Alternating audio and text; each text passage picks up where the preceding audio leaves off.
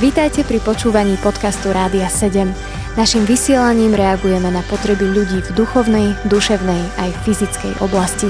Cez ETR Rádia 7 chceme odrážať vzťah s Bohom v praktickom živote. So školskými známkami alebo so známkami na vysvedčeniach je to nie vždy jednoduché. Je ťažké sa prinútiť učiť a preto sa zdá byť oveľa jednoduchšie odpisovať od spolužiakov. Práve to je tá dnešná téma dnešnej víkendovky. S odpisovaním v školských hlaviciach je to jednoducho tak, žiaci odpisujú a pritom im na obhajobu poslúžia vety ako veď mi to aj tak nikdy nebude treba a hneď ako sa to naučím, tak to aj tak zabudnem. Alebo veď tomuto učiteľovi to nevadí, nedáva na nás pozor. Veľmi často, okrem toho ešte aj pri odpisovaní mladí hovoria, veď to robia všetci. Pamätám sa aj ja na moje školské dilemy, nikdy som nebola ten typ, ktorý by sa bál odpisovať. Priznám sa, že kým som skutočne nespoznala pána Ježiša, odpisovala som pravidelne. V triede odpisovali všetci a mne to šlo veľmi dobre, takže som nemala výčitky. Radili sme si so spolužiačkami, so spolužiakmi okolo a tak sa nám všetky tie testy zdali celkom jednoduché. Na moju obhajobu som samozrejme používala všetky už skôr spomenuté výhovorky a výroky učiteľov, ktorí hovorili, že v skutočnosti klameme len samých seba a raz nás tieto nenaučené veci dobehnú, sme nebrali vôbec vážne. Dnes síce viem, že mali pravdu a mnohokrát si vyčítam, že som sa niektoré veci nenaučila poriadnejšie, kým som mala na to čas a priestor, ale aj tak to nie je ten hlavný dôvod, ktorý by ma dnes mal motivovať k nepodvádzaniu. Dokonca som zažila veľmi trápnej chvíle, keď učiteľ objavil moje odpisovanie a ja som sa chvíľu hambila, no nakoniec mi to bolo aj tak jedno a odpisovala som znova. Veď predsa z chvíľkovej trápnej situácii pred učiteľom sa vyvinul veľmi dobrý frajerský príbeh o tom, ako viem dobre odpisovať a nakoniec som sa tým chválila. A robili sme to všetci. Jeden pred druhým sa predbiehali o to, kto má lepší príbeh sklamenia. Pamätám si na jeden deň, keď sme mali do školy doniesť napísanú slohovú prácu a vedeli sme, že učiteľka niektorých z nás vyvolá a pôjdeme svoje slohy čítať pred celou triedou. Samozrejme, mne sa sloh písať nechcelo, alebo som na to možno aj zabudla, nech už bol dôvod akýkoľvek, slohovú prácu som nemala. A tak som nenápadne sedela na hodine slovenčiny v lavici a dúfala, že ma učiteľka nezbadá a nevyvolá. Avšak Videla ma a vyvolala. Povedala moje meno a prikázala mi prísť pred tabuľu a prečítať jej aj spolužiakom moju pripravenú prácu. Zháčila som sa, vedela som, že žiadny sloh nemám a teda im tam nemám ani čo prečítať. Zároveň som sa však nechcela prisnať a tak si zároveň priznať aj porážku. Vstala som teda z lavice, do ruky som vzala zošit, neobsahujúci nič, čo by učiteľka v tej chvíli chcela počuť a zamierila si to rovno ku tabuli. Kráčala som celkom pomaly, pretože som si bola vedomá toho, čo o chvíľu nastane.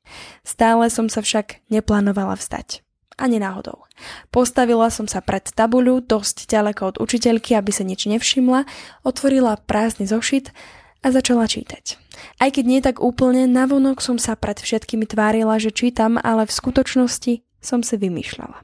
Bola to jedna z vecí, ktorá mi naozaj išla. Nemala som problém vymyslieť si len tak hociaký príbeh vo chvíli, v ktorej som musela a tak som pokračovala. Plne som sa v mysli sústredila na moje predstieranie a môj príbeh a občas, keď som sa v mojom príbehu na chvíľu zasekla pri rozmýšľaní, tak som sa tvárila, že niečo neviem prečítať. Hrozné, ale stalo sa to. A takto som porozprávala môj vymyslený príbeh až do konca. Učiteľke sa páčil, vyzerala spokojne. Spokojne som sa teda tvárila aj ja a zamierila si to rovno späť do lavice. Moju radosť však prerušila učiteľkina otázka. Toto som teda nečakala. Na toto som vôbec nebola pripravená. Učiteľka ma láskavo požiadala, aby som jej ukázala tú slohovú prácu. Chcela si skontrolovať moju úpravu v zošite. Toto už bolo veľa aj na mňa. Nevedela som, čo mám robiť, už mi vôbec nič nenapadlo. Sklonila som teda hlavu, odkráčala si to k učiteľke a podala jej zošit otvorený na prázdnej dvojstrane. Určite si viete predstaviť ten okamih. Všetci v triede mlčali. Dokonca ja a učiteľka. To zdesenie, sklamanie a hnev na jej tvári bolo až hmatateľné. Okrem peťky som si z tej hodiny odniesla hlavne dobré ponaučenie a podobné klamstvo som už neskúšala. Napriek tomu som však aj po tejto skúsenosti ešte mnohokrát odpisovala. Odpisovať som prestala až vtedy, keď som spoznala pána Ježiša. Z toho všetkého pre mňa sa mu len vyplýva, že ma nikto ani nič nedokáže zmeniť tak, ako práve Pán Ježiš. Žiadne trápne situácie, napomínania, vyhrážky nepomohli.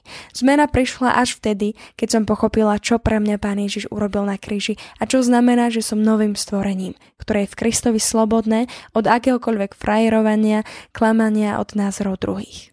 Odkedy som prišla na vysokú školu a vedela som, že vo mne žije Kristus, už som neodpisovala. Nemohla som. Nie kvôli mojej morálke, lebo ja som to odpisovanie mala hlboko v sebe, ani kvôli strachu, lebo ten som vedela prekonať. Ale kvôli Ježišovi. Kvôli tomu, kým on je. A podobne ako ja to dnes prežíva aj Jakub, aj keď on spoznal pána Ježiša o dosť skôr ako ja. Tu je jeho pohľad. Takže ja som Kubo, žijem s pánom Ježišom už viac ako rok a som mu veľmi vďačný, že môžem žiť s ním z jeho milosti a v poslednej dobe vidím to, že pán Boh oceňuje čistú prácu, pretože som mal veľmi, veľmi dobré výsledky v škole a len vďaka nemu a z jeho milosti. Ako to vie byť na svedectvo ľuďom napríklad okolo teba, alebo aké ovocie to môže priniesť?